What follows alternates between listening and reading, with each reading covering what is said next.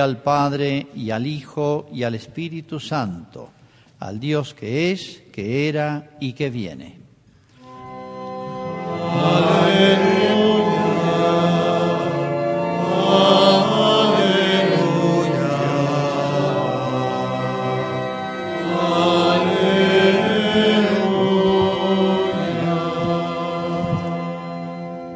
El Señor esté con ustedes.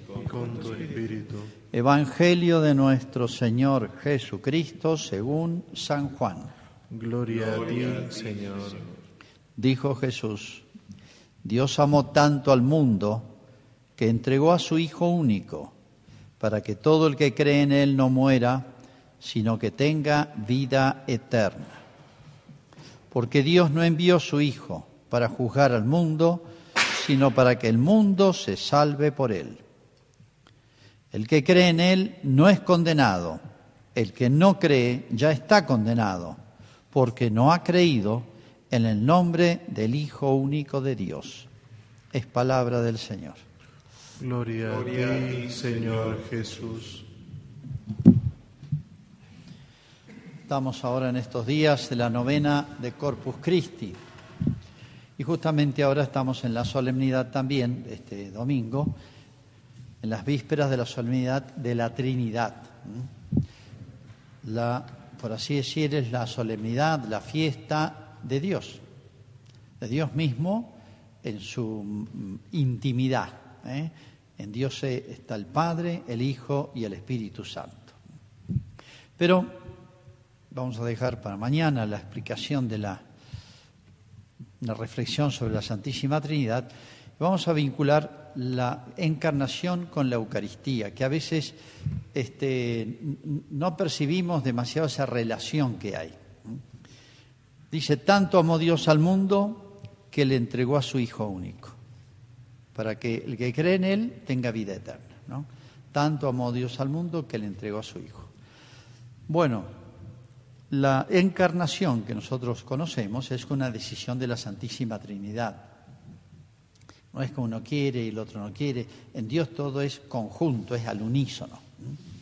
Es una manera de expresar que, este, por así esa idea de la encarnación, nace eh, de, del mismo Dios uno y trino. Pero bueno, ¿qué es la encarnación? La palabra es muy tradicional, es muy antigua, está tomada textualmente de la Escritura. Tal vez recordemos el texto de San Juan en el prólogo que dice, y el verbo, el verbo es lo mismo que decir el Hijo, la segunda persona, se hizo carne. Se hizo, no es que dejó, o se dejó de ser Dios y se transformó, como si yo quemo una madera, se transforma en ceniza, pero ya no hay más madera, hay ceniza. Se hizo carne significa que asumió la naturaleza humana. Tampoco es carne en el sentido material, sino carne significa para los hebreos, el lenguaje de, él, de ellos, se hizo hombre. ¿Qué significa? Que la divinidad, la persona de la segunda persona de la Trinidad, llamada Hijo o llamada Verbo, o sabiduría de Dios, en fin, son los nombres más conocidos, asumió una naturaleza humana. Es decir, en Cristo, en Jesús, habían dos naturalezas perfectas. Era perfecto hombre y perfecto Dios. Pero no es un pegote ni una mezcla que sale una tercera cosa. Una mezcla como si yo mezclara mitad agua, mitad vino, revuelvo y no es ni vino ni agua, es una mezcla, es otra cosa. Ni tampoco un pegote, como si yo pegara dos cosas que cada una lleva su, naturaleza, su, vida independiente. No. Lo que pasó es algo muy grande, muy misterioso y que requiere más tiempo explicarlo, pero la, la persona del verbo asumió la naturaleza humana. Asumió significa la tomó, la elevó. De manera que Jesús es verdadero hombre y verdadero Dios. ¿no? Pero fíjense algo que sabemos todos. Cuando Jesús nació, creció y conocemos algunos episodios de su vida de adolescente, pero sobre todo su vida pública, todo el mundo podía ver a Jesús. Todo el mundo, los buenos, los malos. ¿Por qué? Por su naturaleza humana. Pero nadie jamás podía ver la divinidad. ¿eh? A Dios, dice San Juan, a Dios nadie lo vio jamás, porque Dios es espíritu, es espiritual. ¿no? Es decir, a Dios no se lo puede captar por los sentidos. Pero no quiere decir que no sea real por eso. Las cosas corpóreas que se pueden tocar y ver y palpar y pesar y medir, las cosas materiales son inferiores a las cosas espirituales. ¿Mm? Si en Dios no hay cuerpo, no hay corporeidad, no hay materialidad, significa que es mucho más perfecto que las cosas materiales y corpóreas. ¿Por qué se hizo hombre? Es una pregunta que se hacen los grandes doctores de la Iglesia. Bueno, si lo ha hecho, no vamos a discutirle si está bien o está mal. ¿Por qué se encarnó? Hay muchas razones. Bueno, hay muchas, entre otras. Este, podemos ir para hacer presente y visible, presente en el pueblo de Israel y visible, porque el ser humano se puede ver, se puede escuchar. San Juan dice lo que hemos visto, lo que hemos oído, lo que hemos palpado con nuestras manos, les anunciamos. Está hablando de Jesús. San Juan lo conoció como yo puedo conocer familia, a mis hermanos, a, un amigo. Trató con él. Pero la divinidad no se ve. Entonces Jesús tenía que dar pruebas de la divinidad. Pruebas de la humanidad no hacía falta bastaba verlo. Pruebas de divinidad sí. Por eso Jesús hizo tantos milagros, arrancó haciendo milagros, porque cualquiera, por poco que piense, y mucho más un judío, sabía que donde hay un milagro hay una intervención de Dios.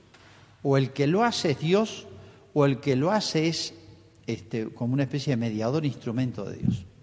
Por eso esos milagros, muchos, muchísimos, es una prueba. Por eso expulsó los demonios con autoridad. Si ven que expulsó los demonios, dice Jesús, saquen la conclusión. Quiere decir que ha llegado el reino de Dios. Solo Dios tiene poder sobre el demonio, el hombre no. Y otra cosa, él fue profetizado y Jesús hizo profecías cortitas. Vayan, tiren el anzuelo, van a sacar un pescado, le dijo a Pedro, abren la boca y hay una moneda en la boca del pescado. San Pedro hizo todo eso con una moneda y con eso pagaron los impuestos. Bueno, Jesús vio a distancia, adivinaba los pensamientos, veía el futuro. Bueno, ha hecho profecías inmediatas a mediano plazo y a largo plazo. Pero en Jesús confluyen profecías y, e hizo profecías. Otra prueba más, la tercera. Hizo milagros, expulsaba a los demonios con autoridad. Los demonios decían, ¿a qué has venido? A perdernos. ¿A qué has venido? Es la encarnación.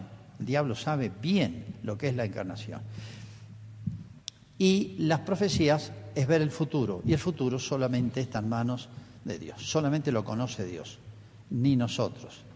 Y en esto no vale la ciencia, porque el futuro libre, el que depende de una voluntad humana, no lo puede conocer este, una ley. Las leyes de la naturaleza pueden hacernos predecir un eclipse, por ejemplo, pero no algo que depende del hombre. En síntesis, tanto amó Dios al mundo que le dio a su Hijo. O sea, no solamente Dios amó a los hombres, el mundo se refiere a los hombres, sino que le hizo visible el amor de Dios. ¿Por qué se encarnó Cristo? Por muchas razones. Entre otras, para hacer visible el amor de Dios y la presencia de Dios. Recordemos que la humanidad entera se había alejado de Dios por el pecado de Adán toda la humanidad a través de Adán, por haberle hecho caso al demonio, se había alejado de Dios. Y Jesús viene personalmente a reconciliarnos con Dios. Por eso si ustedes leen el Antiguo Testamento van a encontrar tantas veces una palabra clave que la va a repetir Jesús en otro contexto. La alianza. Alianza significa pacto de amistad, recuperar la amistad. Ya no llamo siervo, le dice Jesús, los llamo amigos. Eso es la reconciliación de la humanidad. Pero observen ustedes una cosa, Jesús se hace hombre, o sea, asumió la naturaleza humana, pero eh, se dio y se dedicó al pueblo de Israel nada más. Nada más porque, bueno, se dedicó por pueblo elegido, estaba en el plan de Dios. Y el plan de Dios era que los apóstoles después, el mensaje cuando subía al cielo, vayan por todo el mundo. Pero que solamente Israel iba a ser privilegiado de haber conocido a Jesús, haber visto el rostro de Dios, podemos decir. No, Así como inventó genialmente, podemos decir, Dios la encarnación para estar con nosotros, hizo otro invento, en cierto sentido casi diría más genial, pero es la prolongación de esto. Hay una relación directa, inmediata, se llama la Eucaristía. ¿Qué es la Eucaristía? Pan verdadero o vino verdadero, auténtico, que por las palabras del sacerdote, por la potestad que nos ha dado Cristo, se transforman, la sustancia del cuerpo se transforma en la del, del, pan, se transforma en la sustancia del cuerpo de Jesús. O sea, junto al cuerpo de Jesús viene todo Jesús. ¿eh? Por eso decimos cuerpo, sangre, alma y divinidad. Hay un milagro que no se ve. Hay milagros visibles. Cuando Jesús resucitaba un muerto, se veía, estaba muerto y ahora está vivo. Y hay milagros invisibles. Cada consagración es un milagro invisible. Pero es un milagro, porque ocurre algo que la naturaleza no puede hacer, ni palabras mágicas pueden hacer. El sacerdote no dice palabras mágicas, simplemente es un mediador, un instrumento de algo que hace Dios. Bueno, ¿en qué consiste la Eucaristía? En que queda la apariencia del pan, la apariencia del vino. Cuando digo apariencia, digo lo que se llaman los accidentes. Si lo pesamos es lo mismo, si lo medimos es lo mismo, si lo comemos es el mismo gusto, todo lo que perciben los sentidos queda igual. Pero hay algo, por así decir, escondido, interno, que desapareció el pan, la sustancia del pan, y apareció todo Cristo, escondido. ¿Qué significa? Así como en la encarnación se veía la humanidad, pero se ocultaba la divinidad, no se podía ver, en la Eucaristía hay como un paso más, en la misma línea de la pedagogía de Dios. Se esconde la divinidad y la humanidad. Pero así como no veían a la divinidad en Cristo, muchos no creyeron en Él. Pero estaba, ¿eh? pero estaba y la demostró así también está en la Eucaristía, con su divinidad y su humanidad, cuerpo, sangre, alma, como hombre, y divinidad, decimos, con su cuerpo, sangre, alma y divinidad. O sea, todo Jesús. Ahí lo estamos seccionando, pero podemos decir que está todo Jesús vivo, tal cual como está en el cielo, con su humanidad gloriosa y su divinidad. O sea, no cesó la encarnación, sino que, ¿qué es la Eucaristía? Lo mismo que la encarnación, pero yo diría dos diferencias. Una, oculta su divinidad, su divinidad y su humanidad también, ¿no? Las dos cosas. Y segunda diferencia, se multiplicó. Porque Jesús estaba en un lado y no podía estar, no estaba normalmente en dos lados a la vez. Recorría todo Israel, pero iba de un lado para otro. En la Eucaristía está en todos los lugares donde aparece la Eucaristía. De manera que si en la encarnación Jesús se unió la humanidad, por la Eucaristía se unió, visitó, se hizo uno de nosotros, entró en nuestra historia, podemos decir, se hizo pariente, consanguíneo nuestro, por la Eucaristía, fíjense, por la Eucaristía se distribuyó por todo el mundo, se extendió, se, recorrió o, o inventó esa manera para estar en todos los tiempos, lleva dos mil años y en todos los lugares. Casi no hay rincón en el mundo donde no esté. Y así como por la encarnación decimos a través de María, que es descendiente del mismo Adán, igual que todos nosotros, por María somos consanguíneos de Cristo, en la Eucaristía podemos decir algo, no sé si decir parecido, lo asimilamos a Cristo. Así como la comida, al comerla, se asimila, bueno, podemos decir espiritualmente que yo asimilo a Cristo, pero en realidad habría que decir al revés. Cristo me asimila a mí, porque es más fuerte. ¿eh? Por la Eucaristía Cristo me asimila. Entonces, fíjense cómo hay toda una misma línea, la encarnación y la Eucaristía. Es una prolongación y una extensión de la encarnación. Inventos divinos, inventos extraordinarios, inventos que uno nunca termina de, eh, decir, lo acabo de comprender perfectamente y sobre todo miren cómo relacionando los grandes temas, los grandes misterios, como se dice, del cristianismo, es como si se iluminaran mutuamente ¿eh? y eh, eh, fuéramos profundizando todo esto que es el Evangelio, la buena noticia de Jesús para la humanidad.